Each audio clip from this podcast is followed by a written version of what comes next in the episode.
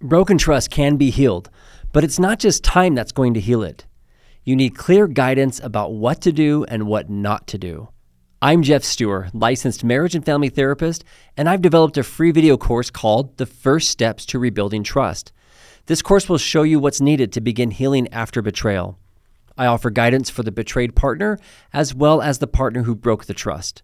You can access it for free right now by clicking the link in the show notes. Once again, I'm excited to have Dr. Wally Goddard with us here on the podcast. If you haven't listened to the last podcast, I know I say this all the time. You really need to go back and listen to the introduction that I did with Wally, give you a little bit more of the backstory of how I know him and just some of the amazing things that he's done in his career and his life. I'll give you the short version right now. He is a retired professor of family life, both from University of Arkansas and Auburn, Alabama. And he's developed so many programs on parenting, marriage, youth development, family relationships, and it's just a creative force with books and programs. And he's even just recently published a children's book called God's Trophies. And he's been a, the longest serving columnist on Meridian Magazine, which is an LDS online magazine, and has written some fantastic resources on relationships, marriage, family. And he's also co authored several books Drawing Heaven into Your Marriage, Soft Spoken Parent, between parent child and others. And he was also brought out to Provo to help Stephen Covey write Seven Habits of Highly Effective Families. And his greatest pride and joy, of course, is his wife, his family. He's, he's been married to Nancy for almost 50 years. They have three adult children, 14 grandkids, and they've actually cared for and to over 20 foster kids. And they've loved on and cared for countless others, including my wife and myself and our children, and just super grateful for just the impact he's had on our lives and the lives of so many people. And just grateful to have you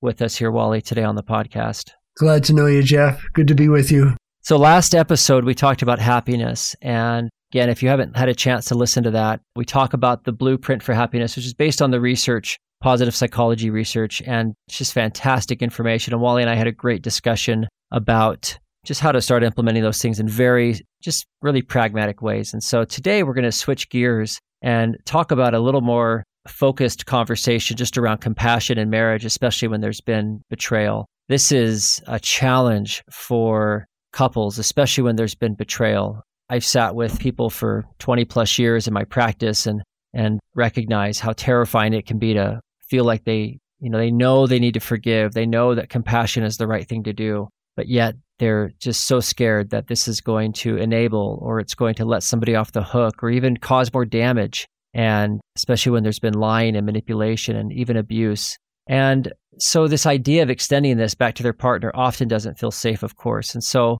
I want to talk today about where can there be a place for compassion if it is something that we know is good for our health. We know that it's good for our spirits. We know that it, it moves us forward and forgiveness. But sometimes these can be just thrown out as directives and people feel guilty or they feel, you know, manipulated by this. And, and it can be so challenging. So I really would love to dive into a discussion today with you, Wally, just about, you know, the truths about compassion, the doctrine of compassion, and really how it can fit into our lives. And hopefully, as you're listening today, my friends, I hope that you can find a place where this might be able to fit into your life wherever you are in your process.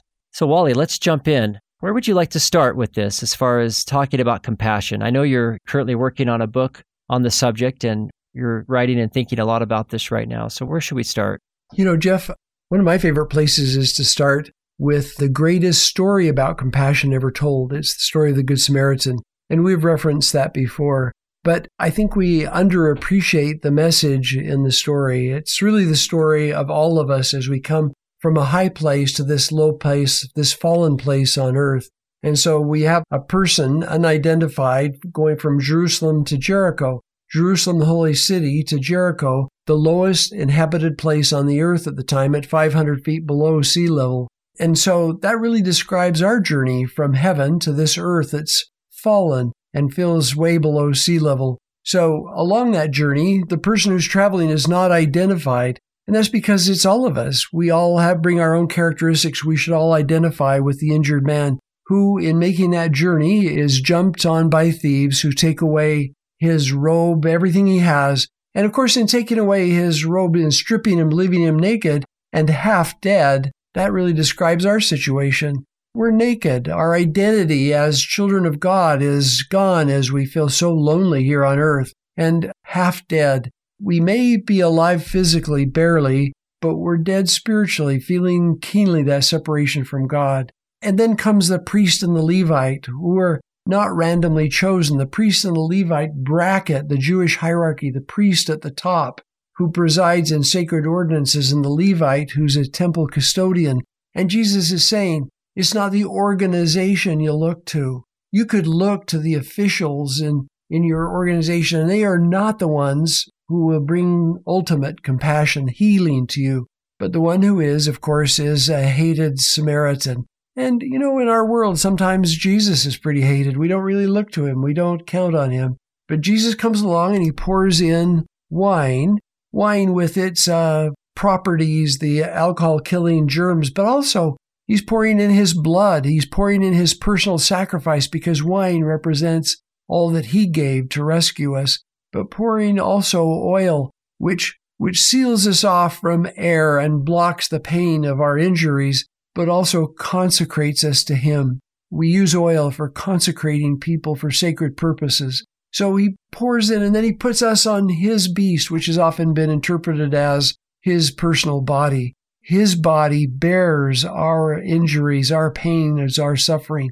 He, as we're taught so clearly by Alma, he really experiences every pain that we ever experience so that his compassion would be fully informed. He does not sit back and say, Oh man, that's tough. He feels it. He has felt in his flesh every pain we ever suffered, every betrayal, every hurt, every loneliness. He's felt it all. And then he carries us to the end where he turns us over to an innkeeper. And he, I should say, he first stays up all night long caring for us and then turns to the innkeeper and says, When I come again, I'll pay you anything you invest in this man.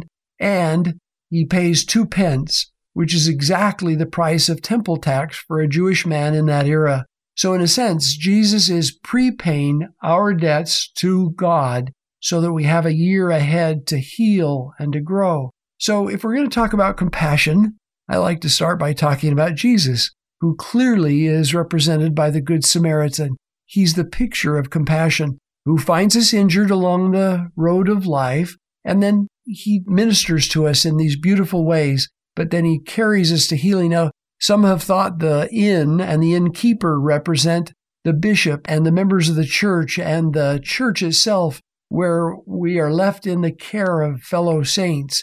Now, you and I would both recognize that some people are feeling that pretty well and some are not feeling it. But boy, so important that we find those of faith who will help us because part of the healing, well, I'd have to say more than part of the healing, the core of the healing is getting us to Jesus. So we want to find people who know him, who can speak of him lovingly, and can help connect us wherever we are to the one who understands perfectly, loves completely, and heals perfectly. That's what we're after. So I, that may be a funny place to start a discussion on compassion, but for me, it's the perfect one because I really think that ultimately healing happens because we turn ourselves over to the master healer. Well, yeah, and I, I love this, you know, I love the framework that you're setting up here because, you know, I think about, you know, when we feel a need to extend compassion to somebody, it's generally because we've been hurt. Yes. Either by that person or by someone else. Like we feel like, again, we're the wounded, a traveler along the road. And so I know in my own life, when I recognize that I've been healed, that I've been bound up, that I feel that compassion again from the Savior, I can't show compassion to anybody else until I'm in touch with what's been done for me. Oh, wow. Yeah. Right? It's just really hard to. Yeah. Because I'm so focused on my own hurting, my own wounding that I just, I don't have the room for it. Yeah. Beautifully Feels said. premature. Yeah. Yeah. I have a specific incident of that, Jeff. I know a time in my life when I felt really stupid and messed up and like my life had taken some bad turns and I just was really licking my wounds, feeling sorry for myself. And because I have been taught to turn to Jesus, I found a place to be alone and I, I called on Heavenly Father and I said, okay, look, I've really tried to do what's right and tried to do good things and everything's busted, everything's broken, everything fell apart. What's up with that? Now, I would have expected that a normal human would come to me and say, Well, you brought it on yourself, dummy. You brought this on yourself. You've done these silly, ridiculous things that got you where you are today in terms of suffering and feeling alone. But that's not what happened. Instead, I felt like, and of course, God didn't show up physically that I know of, but he showed up emotionally. And, and I felt in my mind and heart his counsel. I felt him loving me and saying, Wally, let me talk to you about how important it is to be wise and to honor covenants and to do what's right. And son, I love you. And what's funny, Jeff, is if anyone on the planet had had that conversation with me, but God, I probably would have felt some chafing, some resistance. But I didn't. I felt like he loved me. I felt like he really, he taught me while he loved me. And neither got ahead of the other. They were in perfect synchrony, his teaching and his loving. And wow, healing really moves along when you're being loved so fully, so completely while being taught. Now, I'm not saying that that perfectly describes what everybody ought to do. All I'm saying is that it perfectly describes for me that our faithful friend is the one who can heal us. And whatever our injuries and however much of that we brought on ourselves, regardless of the circumstances, there is one faithful friend who can move us forward. Yeah, and to experience something like that, you're not the same afterwards. I know That's- for me, right. I felt the same. I've had those same experiences in my life, Wally, as well, where, you know, I was hoping nobody saw what happened and just really feeling pretty embarrassed and, you know, overwhelmed. And I felt that exact balance of, it reminds me of what Haim Ginott taught, you know, that so beautifully, where he says that with children, we are permissive with emotions and feelings, but we're strict with behavior Yeah. that perfect balance of justice and mercy, that perfect balance of, boy, you know, you're really hurting and I'm right here for you. But, you know, I'm, we're also not just going to act like there aren't laws that keep us in check. Yeah. Right. And of course, he is so incredibly hopeful because he knows that he has the power to heal us. And all we really have to do ultimately is turn our lives over to him. Now, obviously, that doesn't mean that we just say, okay, I accept your help, and then all our work's done. It's a process, isn't it? It's a lifelong Yeah. process in which we in we subject our pride, our independence, our contrariness. Little by little, we give him more territory, more property, more ocean frontage in our hearts. And as we do, he beautifies it. Yeah. I know in your, your book, The Frightful and Joyous Journey, which I think was your first book, wasn't it, Wally? Uh-huh. Yeah. it yeah. was. I remember a story in there you told when you were serving as a bishop where a young woman came in and Mm. just didn't want to make room for Jesus in her life. Just thought that was the dumbest idea on the planet, or that there was no way he'd he'd want to be in her house. It was pretty messy. And can you tell that story, Wally? I, that one has st- stayed with me through the years. I just love it. Yeah. There's a young woman who came to me and said, said, you know, I've made a total mess of my life. I've just really, I've just really wiped it out. I've broken all the commandments and I've, I know that he has no interest in helping me. And I said, so tell me more. And she said, well, every once in a while, I feel him knocking on the door of my life. I just feel like he's standing outside my apartment and he's knocking and he wants in. And I, and of course, I smiled inside I said to myself, that's great. But I asked her, so how do you respond to that knocking, to that invitation? He said, well, I go to the door and I yell at him, get out of here, leave me alone. I don't need someone busting into my house and yelling at me and chewing me out and telling me how stupid I am and how many mistakes I've made. I don't need that kind of help. I got problems already without someone chewing on me, especially someone like him. and, and I thought, yeah, these are our God images, aren't they, Jeff? That we, we have an idea of how God is and how he deals with us. And we imagine that he's going to come in and chew us out and say, clean up this place. It's a mess. And how did you ever get in such bad shape? And so we talked, and this young woman said to me, she said, Wally, so do you have any recommendations for me? And I said, yeah, yeah, I do. And it's funny, Jeff, because I think one of the trademarks of inspiration is you say something you never would have thought of. Right, right. And and I said to her, I said, "Hey, my recommendation is next time you hear that next time you hear that knocking, I suggest you go to the door and say, "Look, I'll make a deal with you. You can come in if you go right to the linen closet and I close the door on you and you can stay there for 5 minutes. I mean, this is a step maybe in the right direction. I'll give you 5 minutes in the linen closet and then you're out of here. And you don't go around chewing me out and making fun of the way I take care of my place, my spiritual life." And she looked at me aghast and said, I cannot say that to him.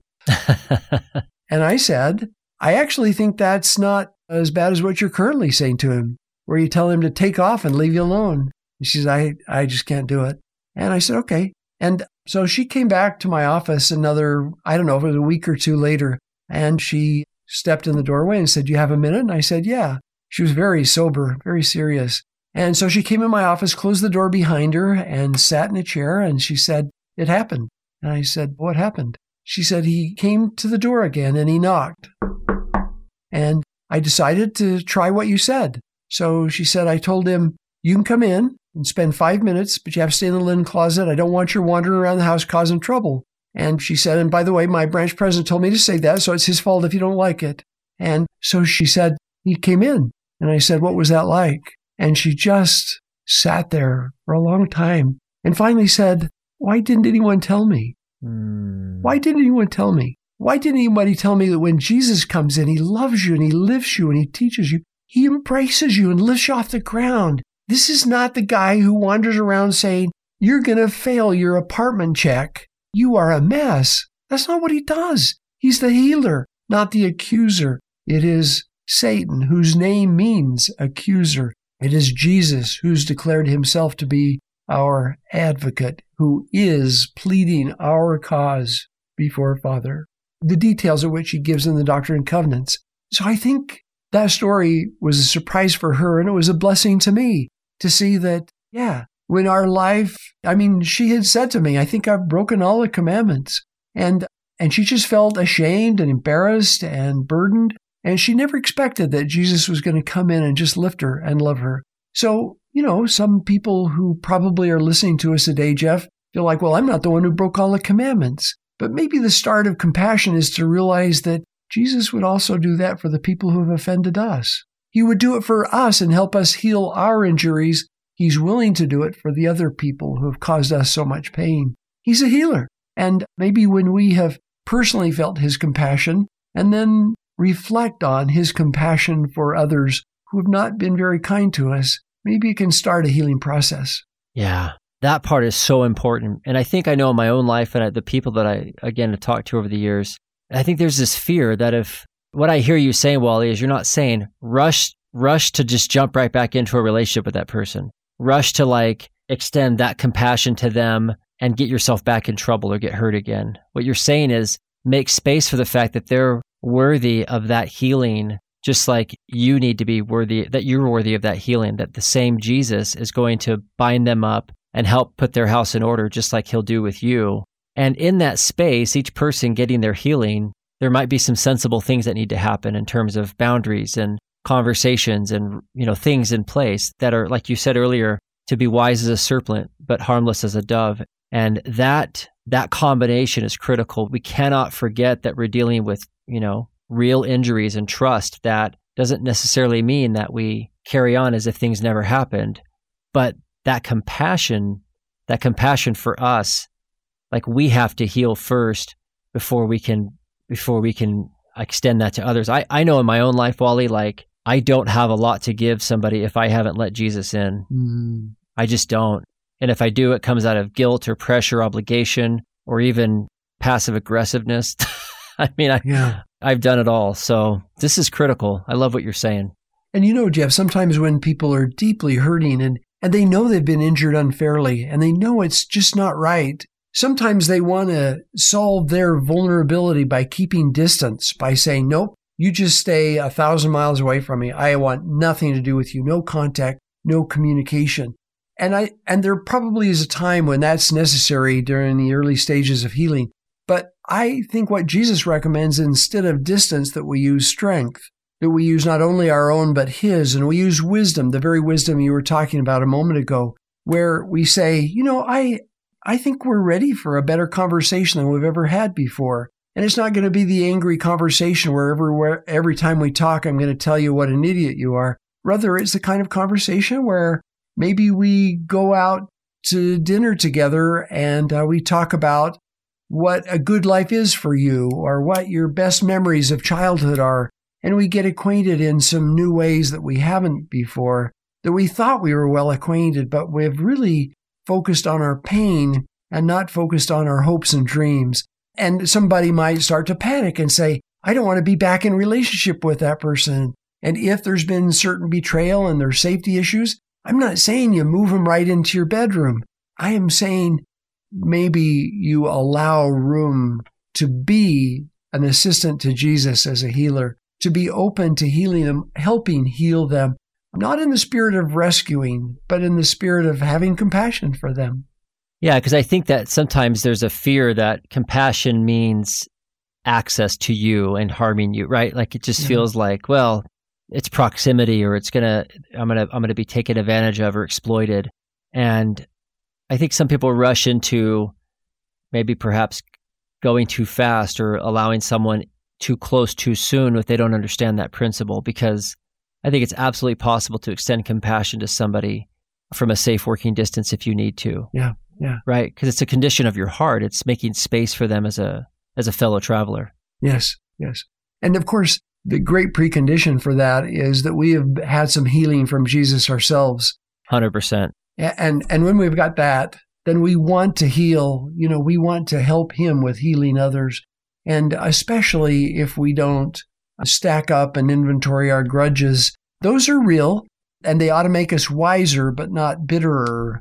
And that's the challenge to get greater wisdom and not more bitterness.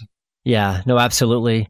Yeah, and I and I think that I think that with you know allowing ourselves to be healed first, it really puts us in a position where it just sort of makes sense to extend that once right once we're filled with that. I know that in my own life, it's like compassion. Receiving His compassion is not an end unto itself. It's expansive. Yes, yes, for sure. it's expansive. Yeah, it changes us, and we. And it's interesting. My my wife's uncle passed away a couple years ago, and he had, had lived a life where he picked a lot of fights and was somebody who just didn't have good relationships with a lot of people. And he had never married, never had children. He just was, you know, he was an intense person and, and just really burned a lot of bridges. And he, on his deathbed, he had cancer. And on his deathbed, he had had a vision. Yeah. He was in the hospital and he believes it was triggered by a reaction to some medication, but he ended up going to a vision that he was very he was very lucid during the during this vision. And he realized as he was being filled with all this light that he was, he says, he goes, I realize that I'm indestructible because I'm made of light. Like that oh. God like built me out of light and intelligence and nobody can hurt me. And so it made him, it get, when he came out of it and, and he had a few months to live, he immediately began going and extending compassion and love and forgiveness and asking for forgiveness and asking to repair and went on a two or three month journey to just own it and repair and heal because he felt bulletproof. He felt totally impenetrable because of that love, that light, that, that power. He says, nobody can diminish me. He felt just filled with that. And it really moved me. And I've, I've drawn on that many times when I, I feel afraid to extend love or I feel really hurt or I worry that I'm going to get hurt. Boy, we're just made of a material that can't be destroyed and, and, of course, the flip side of that, Jeff, is often we strike out at people because we feel so vulnerable. Yeah. We feel so useless, so failed, so imperfect. And sometimes we even exaggerate other people's faults because somehow we find comfort in our own brokenness and seeing others broken. And we may exaggerate their brokenness to comfort us about ours. And that's that's not the solution, is it? It's no. it's to connect with with the healer. Just a side note, you're probably familiar with the self compassion work by Neff. Yeah. She, she's done uh, some interesting work, and I've read her book and watched some of her videos. And I would say that I believe in having the same kind of kindness and patience with ourselves that we would have with anyone. But I think what's missing in self compassion is it assumes we can heal ourselves. And I don't think we can. I think ultimately, I mean, to be honest, I think we have to get to the healer. Jesus is the one who can patch us up and help us to see our eternal purpose. So, self compassion, in my view, is just let's be patient with ourselves in this process, but let's do whatever we need to to get to the one who really knows how to heal. Right. Yeah. Self compassion. Exactly. I see it the same way that it's, it's a way to stop beating ourselves up, which I think is healthy. Yes. Um, but I agree that, that the deeper healing, the, the transformative experience is going to come when we see ourselves how he sees us and when we we tap into that light that power and really our true identity yes i can't generate that on my own i've tried yeah Yep. And I'm st- I'm you know, and I'm committed. I'll I'll go all the way with it, but it's it's flawed because we don't see ourselves clearly. We just can't. And you know, Jeff, I, I'm guessing that there are people we know and maybe people listening to us today who might say, look, I don't have that kind of relationship with him. I don't really trust him. I don't know him. Um, I don't really, I'm not sure I believe in him. I mean, I'm sure there are people who feel that way. And I absolutely, I, I would say maybe we ought to start where Alma the Younger did, where he realized that he could not save himself. He realized that he was making a mess of everything. His life was in shambles. And he just got so desperate that I think he said, if I were to paraphrase, I think he said, Look, I can't fix this mess. It's just too big a mess. So heal me if you can, destroy me if you must, but I throw myself on your mercy. And his words were, O Jesus, thou Son of God, have mercy on me, who am in the gall of bitterness and encircled about by the everlasting chains of death. So I think desperation can be wonderfully useful if it gets us to the point of stopping our efforts to do what we cannot do, which is make ourselves right.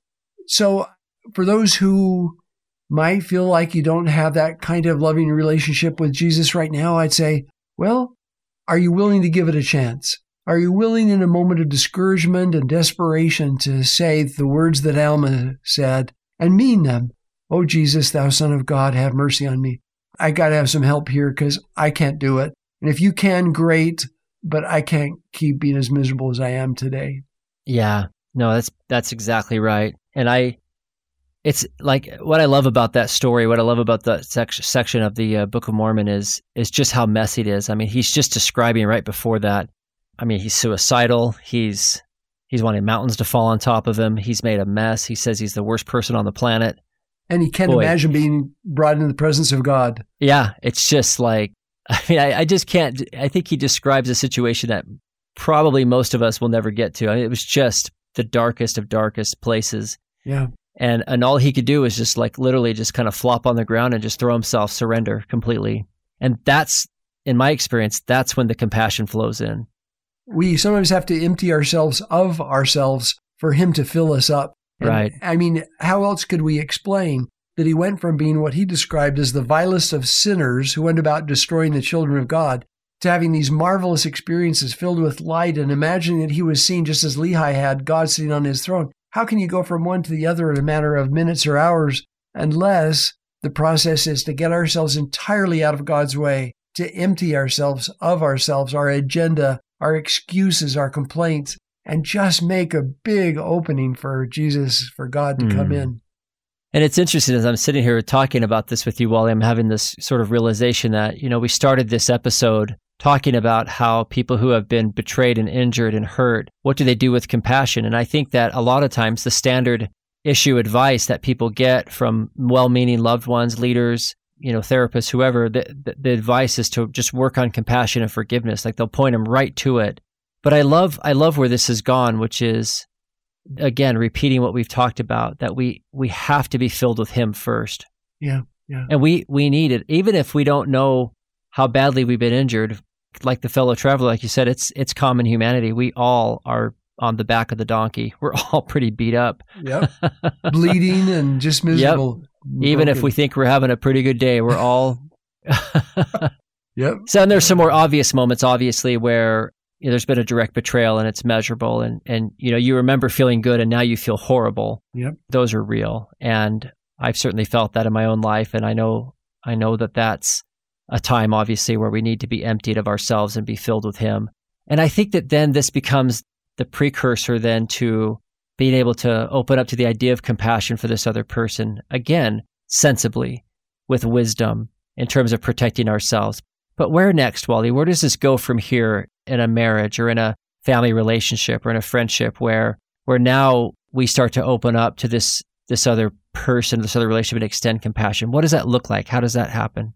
Ah, uh, let me uh, share an experience, Jeff. I, I remember sure. when I felt betrayed by a friend. I felt like he'd really stabbed me in the back and I was feeling a lot of resentment and I kind of wanted to proclaim from the housetops what a jerk he'd been and what injury had done. And I knew, I knew then and I know now where that leads. When we really make the theme of our lives to proclaim betrayal, we get more and more bitter, more and more unhappy. So I did two things. I just said, well, be patient with yourself, allow some time. And every time you feel that tide of resentment and frustration and hatred fill you up, then just say, God, will you help me? Or the better words are, Oh, Jesus, thou Son of God, have mercy on me. But God, will you help me? Will you help me? And so I just kind of kept pushing it away. I didn't give it center stage. I didn't make printed programs of here's Wally's resentment and why don't you all show up and uh, applaud as I proclaim what I've suffered. Instead, I just tried to try to manage it and then wait for God's healing. The time came when I just felt a physical transformation. After weeks and weeks, it was probably months, I just felt this, wow, I love that guy. I care about him. And I sat down and wrote a letter to him and said, I'm sorry that we've been apart this long and it healed the relationship. Now, so how how do you start the healing process? I'd say don't dishonor your own pain by saying it doesn't matter. It does. But also don't make printed programs and invite people to come as witnesses to your never ending musical about betrayal. So there's a middle ground to walk there where you, you manage it. But then I think what we have a hard time doing, I think a lot of us tend to be all or nothing. We have a hard time doing incremental development of a relationship, taking a step at a time, wise as serpents, harmless as doves. It's that wisdom piece where you, where you rebuild a relationship and you don't ask the person to be suddenly perfect just because they had a big discovery of their fallenness, but you do ask them if they would uh, maybe be more honest with you or maybe not tell you lies or use certain maladaptive ways of coping with their mistakes. And so you ask for just these incremental steps and you continue to offer healing compassion. But offering compassion is not the same thing as forgetting what you've already learned from the pain. So keeping those two in balance, the lessons that you've learned, the wisdom, together with compassion, and it allows us to do what I think um, only God does perfectly when, yeah. when He looks at each of us and loves us in spite of our mistakes and shows us compassion in spite of our rather unpromising trajectories. I love that. It feels really, that just feels right on. It feels wise to me. And it balances perfectly that that need to honor your story, what you've been through and what you can learn from it, and to also use those as ways to maybe make wise decisions and navigate sometimes a really treacherous situation. But I love I love also that there we, we can also pair that with making room for the other person to change if right or to understand a little bit better about their story. I've seen miracles happen in my office where once there's been some safety established, once things are calm and, and both people are are settled down and there's been some real demonstration of commitment and desire to, to change, after that. And again, that's a precursor. You have to have those conditions. But in that space, just opening up and starting to care about somebody else's experience, not from a place of excuses or, or whatever, but just to start to understand. I think that that's what God does. I think that He knows us perfectly and He understands, like Elder Maxwell says, you know, the perfect balance of opportunities and limitations and our weaknesses and our struggles. And He understands the whole backstory. And that's where He can offer perfect compassion to us. Yes, because he sees all of that, right? And I just, I just love in relationships when we can access that stuff because to me that's where the real compassion starts to happen. Things have to settle down to get there, and sometimes, and I know, I, I know that in other relationships, like if you and I have talked about this before, Wally, like where somebody maybe was abandoned by a, a parent or and never had a chance or won't have a relationship with them, but even to be able to make space and imagine what their life must have been like. Yes. You know, but you're doing that from a place of safety, but you extending that changes us and it rewrites the narrative of perhaps pinning them down as a horrible person and assuming all the worst about them, but really being in touch with their common humanity and their story and their struggle. Boy, it just opens up really so much healing. Yeah, for everyone. And I yeah. think I don't know. I don't know how the the metaphysics of it all works, but I assume it probably shoots over to them somehow too. yeah, yeah. You know, Jeff, one of the biases that interests me most is one called the myth of pure evil. And in the myth of pure evil, what we tend to do is give ourselves way too much credit and our enemy way too little credit. And I think you can see that in betrayal, especially when somebody's caught off guard. They're surprised, they're devastated. You know, it's a stick of dynamite in the gut when you find out some kind of betrayal. And that's where I think the myth of pure evil serves the evil one a lot better than the holy one. When we try to make ourselves better than we are and them worse than they are, and it's not like we need to be responsible for their mistakes, but when we say, you know, uh, my spouse never really felt valued or loved or understood at home. And I get that. What they did was wrong. It was a bad decision. But the godly attitude is one of saying, let's make a space for them to grow, even as we make a space for me to heal. And I think we have to do both if we want to be Christ like. Yeah. Boy, we do go there so fast, huh? The myth of pure evil. Boy, I'm guilty of that. Yeah. It's so easy just to assume the worst because Man, I think that that probably comes from maybe our own sense of fallenness as well, right? Like we just we just all kind of circle the drain really fast, don't we? we do. Zooming down, yeah. Oh man, it's like a race to the bottom. I know. Well, and and you know, Jeff, I wonder if it's a kind of a defense mechanism when to kind of make them bad and us good and mm-hmm. the problem is it defeats of course what we've talked about that whole idea of God has given us weakness that we may be humble, but His grace is sufficient if we humble ourselves and come unto Him. Those are the conditions. Humble ourselves, come unto Him. And humility, I think, is is not hating ourselves, it's recognizing our dependence on Him. It's really a sweet gift. Humility is just such a nice place to be where we can sit, sometimes with tears in our eyes, and say, Wow, Look at all he is doing for me and all he has promised that he will yet do for me. That's humility. It's not mm-hmm. sitting hating ourselves and obsessing over the, our mistakes. Would you say, Wally, that if someone is listening to this and they're really struggling to imagine how in the world they could extend any drop or ounce of compassion to someone that's really hurt them, would you say that they probably just haven't been filled up enough with their own healing, their own right? Would you say that like it's I would. I guess the way I'd say it is, if I went back to our opening metaphor, okay, w- when the injuries are serious and life threatening, sometimes it takes a while. Yeah, kind of like I allowed myself some weeks to just kind of resist resentment, resist it. Don't don't start watering and fertilizing the resentment. Don't let the weeds mm-hmm. grow. Don't encourage them. So I think it can. Sometimes we have to have a little vacation and give yeah. ourselves some time for our spirits to just recover and start feeling like like I can walk to the mailbox, like I can buy groceries again, like, you know, that when you've been blown to pieces, it just takes a while.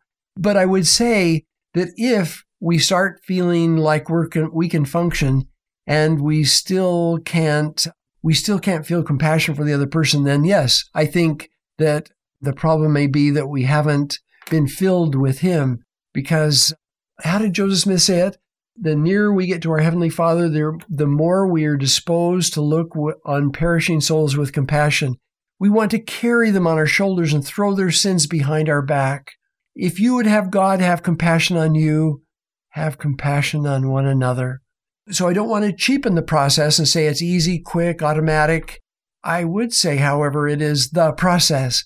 The mm-hmm. process is, is to be filled with His compassion so that we can then offer it to others while having what might be called self compassion and recognize that we need patience, we need time to heal, but we ought to also be putting one foot in front of the other and heading towards godliness and goodness and compassion.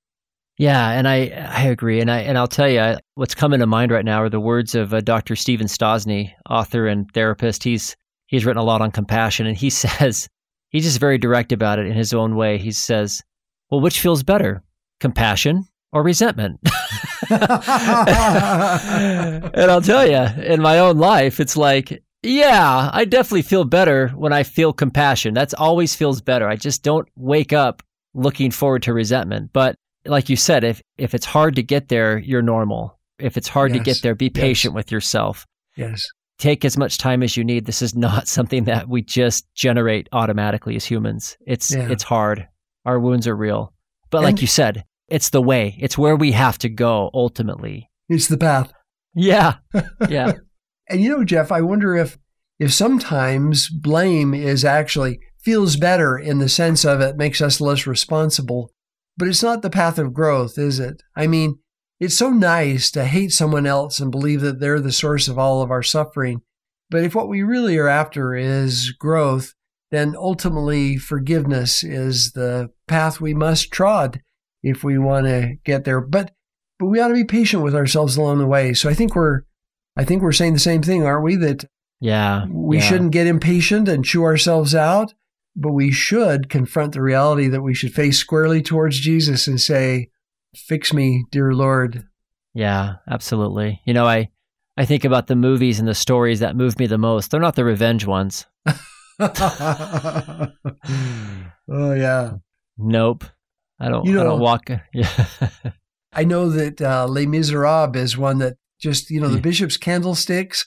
When Yeah. somebody's stolen from you, and you say, "Hey, you forgot the candlesticks." Oh my! and that's just the way God is. I think is that uh, you know we keep injuring Him, uh, we keep injuring Jesus, and uh, He keeps saying, "That's okay. I can take more. I made an infinite and eternal sacrifice so that I can uh, set you right." Yeah, this is beautiful. So Wally, what else would you say about this? Any other thoughts on it? I know we're we're getting close to time. I just want to I guess wrap this up, summarize it somehow. There's been so much said and maybe we've covered it all. Just curious if there's anything else you'd like to add. I would just say that it's a joyous process that when we get to the arms of Jesus and feel healed and loved, when we feel all that compassion flowing into us, then it's not hard work to offer compassion to others. It just flows out as naturally as it flowed in. So, you know, we have kind of reduced the process to one of getting to Jesus, and we both recommended patience and uh, wisdom along the path. But I really think he is the um, one who heals. And when we're filled with him, we'll be wise as well and we'll be safe. Right? Like I, I think we'll be able to have that harmless as a dove, wise as a serpent balance. Yes. because I don't think he wants us to get injured again. I don't believe that he would put us in harm's way. I just believe that, yeah, like my wife's uncle, we'll be protected. We'll we'll have wisdom. We'll have Yes. we'll have strength. We'll have healing. It's just it's just so automatic and so reflexive for us to just self protect. And I mean, I'm guilty of that as well. And and so I love this. I love that this is a, an invitation to a different way that I think will help all of us. You know, it ties into the other episode on happiness. I think it'll just alleviate a lot of our heaviness and suffering. And it's oh, it takes a long time in some cases. It's okay. And you know, Jeff, we okay. should say that there are times when a relationship must end, but goodwill should never end. We should always have charity towards all of God's children.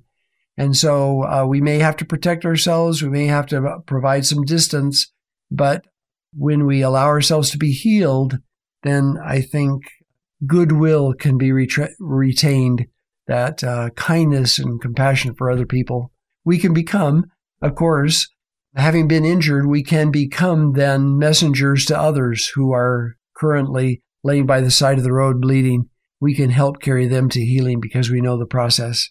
Yeah, thanks for pointing that out, Wally, because I, I always assume that's the case in my head, but I think it's important to vocalize that so that listeners who who weren't, you know, who weren't able to either stay in the relationship or had to leave it, most people's it's not their first choice. It's generally something that is tragic and Yeah. and uh, not not necessarily wanted. But you're right to not lose that ability to extend that to others and just have that in our in our hearts. That's critical for our own healing and well being. So yeah, thank you for that clarification.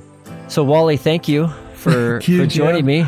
I, it's just so hard to wrap this up because I feel like we could go for a long time talking about these things, but It's always great to talk to you, brother. likewise. So I'll put uh, links to resources, everyone, of how you can find Wally's stuff, all his writings and resources and colorful books and programs and other things. I think you'll you'll definitely be better for it. So wonderful. So thank you, Wally. Thanks, Jeff.